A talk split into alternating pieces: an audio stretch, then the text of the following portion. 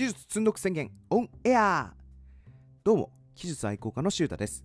このポッドキャストは手品が好きすぎて本を死ぬほど積んでいる私シュータが、手品を趣味とする愛好家向けにマジックに関するヨタ話をするポッドキャストです。はい、ということで今回はVanishing Inc. について。はい、このポッドキャストをね、聞く方は、聞くような方はもうご存知だと思うんですけれども、世界最大規模のマジックショップのVanishing Inc. についてちょっと今日はね、語りたいなと思っております。前回のポッドキャストですね、ちょっと結構早口聞き直したらだなと思って、ちょっとなるべくゆっくり話そうかなと思うんですけれども、でもよくよく考えると聞き手の方って多分 1.5 倍速とかなんか1倍であんまり聞いてないっすよね。全然僕どういうスピードで聞いていただいても構わないタイプなんでお任せするんですけれども、ご自身のスピードに合わせて聞いてもらえればなと思います。ただいずれにせよ私早口すぎたなと反省しているので、今日はちょっとゆっくりめに話そうかなと思っております。はい、ということでVanishing Inc. についてなんで今更なんだっていう話なんですけれども、気づいたらですね、なんかすげえでかくなってんなって思ったんですよ。でちょっとなんか歴史というかこの歩みをね調べてみたら、やっぱりマジック業界でもちゃんと世界規模をしっかり相手にすれば、こういった形の成長が、ビジネスで可能なんだと。すげえそれって希望あるな、夢ある話だなと思ったので、ちょっとせっかくなんでね、知ってもらったら面白いんじゃないかなと思って話すことにしました。手品って結構やっぱりマイナーな趣味であって、マーケット自体、市場規模自体は、そこまで大きくないはずなんですよね。でもやはり世界を相手にしてやっていくといけるよという一つの例なんじゃないかなと思っています。一応私経営者なので会社をやっている。そういったビジネス面のねコメントも少しできるかなと思って、ちょっと自分らしいテーマかなと思って選びました。はい。で、Vanishing Inc. ね、ご存じない方のためにもちょっと簡単に説明をするとですね、Vanishing Inc. は世界最大規模のマジックショップですね。基本的にはオンラインマジックショップです。2010年に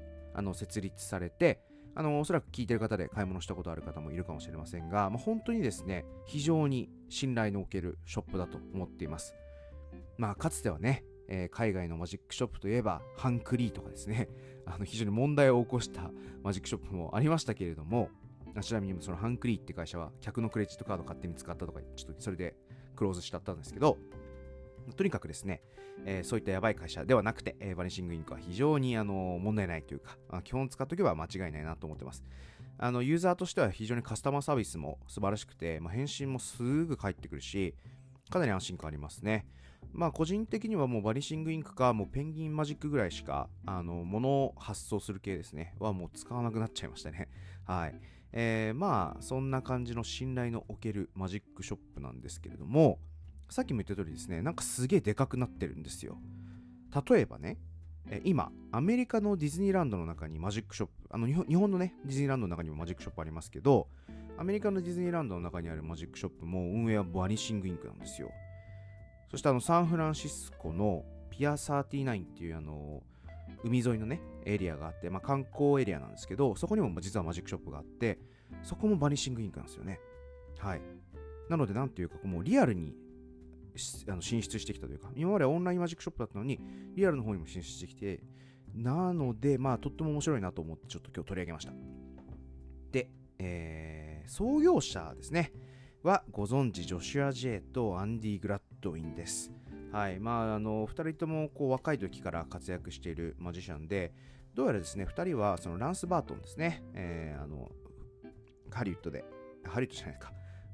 ラスベガスでですねシアターも持っていたランス・バートンのなんかヤングマジシャンズショーケースっていう、そのバートンが持ってた番組の中で若いマジシャンを紹介するっていうなんかコーナーがあったみたいで、その撮影で2人出会ったらしくて、その時からの友達ということでした。10代の頃ですかね。ただジョシュア・ジェイはアメリカ出身というかアメリカ拠点で活動していて、アンディ・グラッドウィンはイギリスなので、2人とも全然違うところで住んでいたんですけど、なんかしばらくしてそのジョッシュが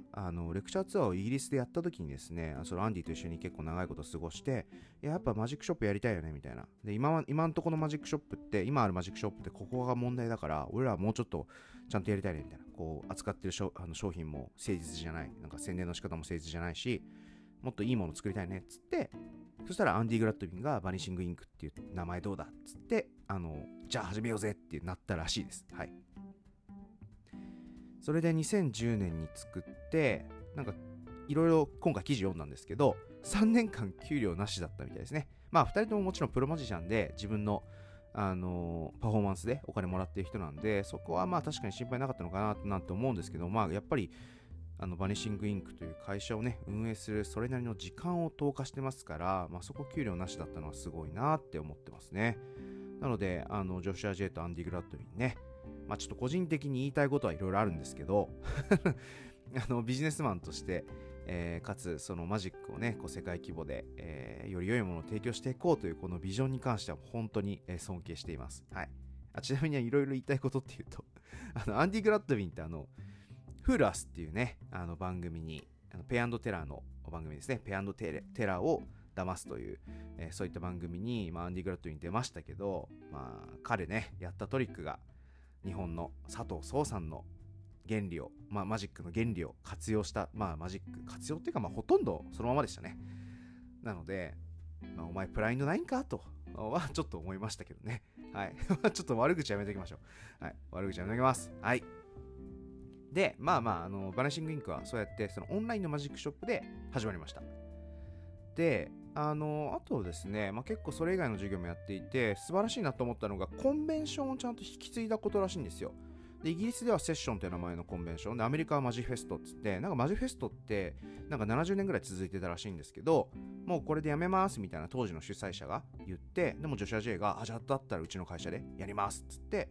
マジフェストをちゃんと引き継いでですね、その後も運営しているということで、まあ、これは本当素晴らしいことやってるなと思ってます。まあそんなこんなで、なのでもう13年か運営してまして、もうほんとそういったさっき言った、ディズニーランドのマジックショップみたいなリアルにも進出しているし、そのコンベンションもリアルでやっているし、まああとそのリトリートっていうなんか合宿みたいなのやってるんですよね。アラスカ行って、アラスカにどんくらい行くのかな、1週間かなとか行って、そう150万とか取るんですよ、1人当たり150万から200万ぐらい確か日本円にして取るんですけど、まあ、そういった、まあなんかサービスもやったりとかしながら、まあ本当になんかちょっと面白いことをいろいろやってるなと思って見てます。で、バニシングインクがすごいところは、結構いろいろ気になるところあるんですけど、やっぱりリモートで経営してるとこすごいなと思いますね。固定のオフィスがないっぽくて、そのスタッフもいるとこ、住んでるとこバラバラで、運営していて、まあ、もちろんジョシュア・ジェイとアンディもアメリカとイギリスで別のとこ住んでますし、はい。で、まあ、しかもなんか友達同士で経営してるのすごいっすよね。いや、僕もですね、そのちっちゃい会社なんで友達とやってるんですけど、やっぱりそれはそれで難しさもあるんですよ。なので、いや、そこすごい尊敬しますね。で、今なんか社員というか、まあ、スタッフ、アルバイトも入れてたと思いますけど、2022年末時点では37人スタッフがいるっつってたんで、まあ、それなりの規模の会社ですよね。で、まあお金の面は結構これも気になってですね、いろいろブログとか読んでたんですけど、最初自己資金で始めたそうで、ジョシュとアンディが$8,000ずつ出資したみたいですね。で、2020年時点のインタビュー読むと、その時点でも自己資金だけでやってて、外部投資家いなさそうなんですよ。なので、その投資家にお金入れてもらってとかやってなくても、自分たちでその稼いだものだけで再投資かけてやっていくということでやってるので、まあ、10年間ね基本的にその外部投資家なしで、続いてる。しかもこういった IT のマジック、まあ、IT というか、まあ、オンラインのマジックショップという、まあ、なんていうすごいニッチな、まあ、業界で、まあ、続いてるっていうのは本当にすごいなと思います。やっぱりどうしても倉庫とかね、この在庫を抱えるっていうところで、こういったそのEC ですね。EC ってオンラインで物を売ったりすること EC って言いますけど、EC ってやっぱりすごく難しいと思うんですけど、まあ、やはりその中でもこの10年以上続いてるっていうのは本当に素晴らしいなと思っています。まあ、かつさっきちょっと冒頭で言いましたけど、カスタマーサービスすごいんですよね。やっぱちゃんとメール速攻で返ってくるし、あとはその日本への送料も無料だったりとか、やっぱりそのユーザーエクスペリエンスですね。ユーザーのこの使い勝手をすごく考えてくれていて、めちゃめちゃいいなと思ってます。あと、これすごいなと思うのが、CRM しっかりしてるんですよ。CRM っていうのは、カスタマーリレーションシップマネジメントかな、の略で、まあ、要はお客さんとのコミュニケーションちゃんと取ってるってことですね。もうメルマが基本めっちゃ送ってくるし、楽天ほど送ってこないですよ。楽天ほど送ってこないですけど、基本ほぼ毎日送ってくるし、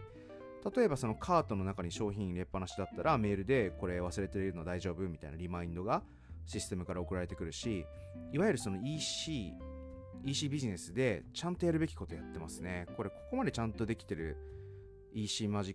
サイト、マジックの EC サイトってあんまないんじゃないですかね。うん、まあやっぱ世界規模なんで、ちゃんとこうやってコミュニケーション取るとその分売り上げ上がるんでしょうね。なのですげえなと思ってます。はい。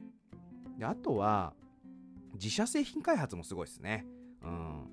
Vanishing Inc. 印の本とか、オリジナル商品とかいっぱい出てますけど、やっぱりね、品質と値段って見ると、結構正直安いなって思いますね。多分あれ、印刷結構その外国でかけてると思うんですよ。中国とかわかんないですけどね。やっぱり日本国内で、やっぱりその、部数はけないし、印刷代も高いんで、やっぱ値段は無理だと思うんですよね。なので結構、最近ね、ちょっとインフレもあって値段上がってる気もするんですけど、やっぱり運営、このコロナ前とかの売っている本とかっていうのはやっぱ結構値段安いなって思いますね。うん。などなど結構すごいなって思う時いっぱいあるんですけど、でもやっぱりさっき冒頭でも言った、そのリアルに進出してるのも、かなりすごいですね。ディズニーのマジックショップとかサンフランシスコのマジックショップ、あれもともとフーディーニマジックショップっていう会社が運営してたんですけど、そこ買収したらしいんですよ。で、これ個人的に何がすごいなって思うのは、そのサンフランシスコとディズニーランドっていうその一大観光地ですね。そこにショップを持ったってことは、一般人へのそのマジックをそのめっちゃ趣味でやってるような私たちみたいなマニアじゃなくて、一般の人への販路を拡大したっていう、その拠点を持ったっていうのがすごいと思うんですよね。だからディズニーランドに来て絶対その子供がマジック見たら欲しいって言うじゃないですか。それで一般人に売れて、サンフランシスコでも売れてってなると、やっぱり売り上げ絶対上がっていくし、着実にそういった一般人への販路拡大を取っていると、新しいチャンネル開拓をしているということで、いやこれね、すごい今後ワニシングインクどうなっていくか楽しみですね。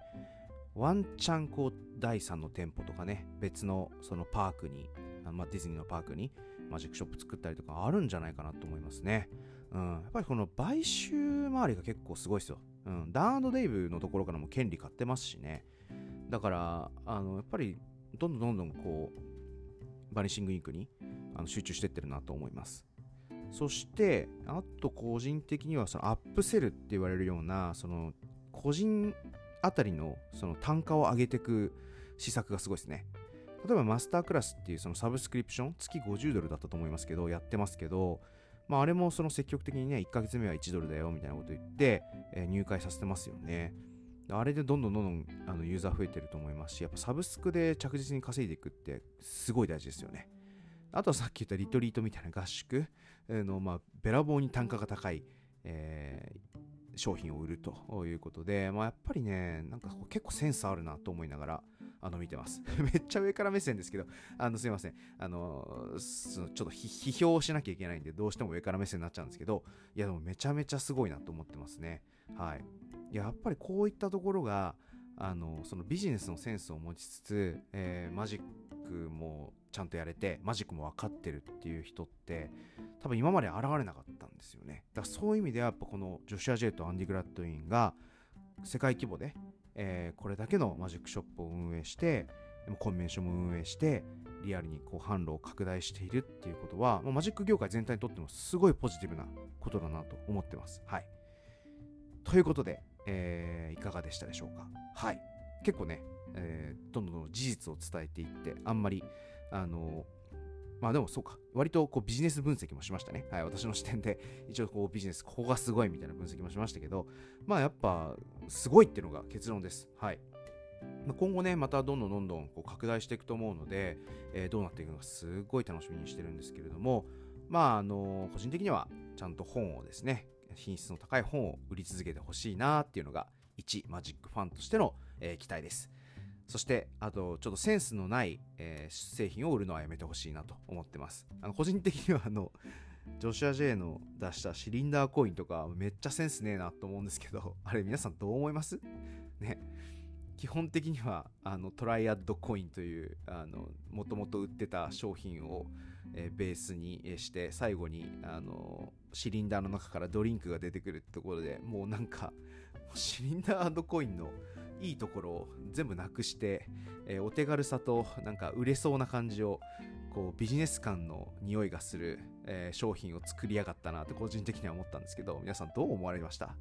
はい。そんなね、最後ちょっと悪口で攻めるの良くないですね。まあでも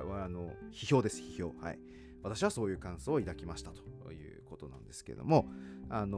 あ、今後のバニシングインクにも期待していきたいなと思っております。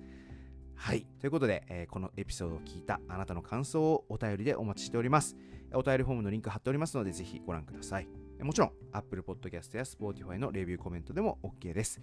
今後の番組をより良いものにしていくために皆さんの感想をお待ちしております。 Spotify でお聞きの方は番組フォローをお忘れなく。フォローするだけで番組のサポートにつながりますので、ぜひご協力お願いいたします。それではまた皆さんお会いいたしましょう。さよなら。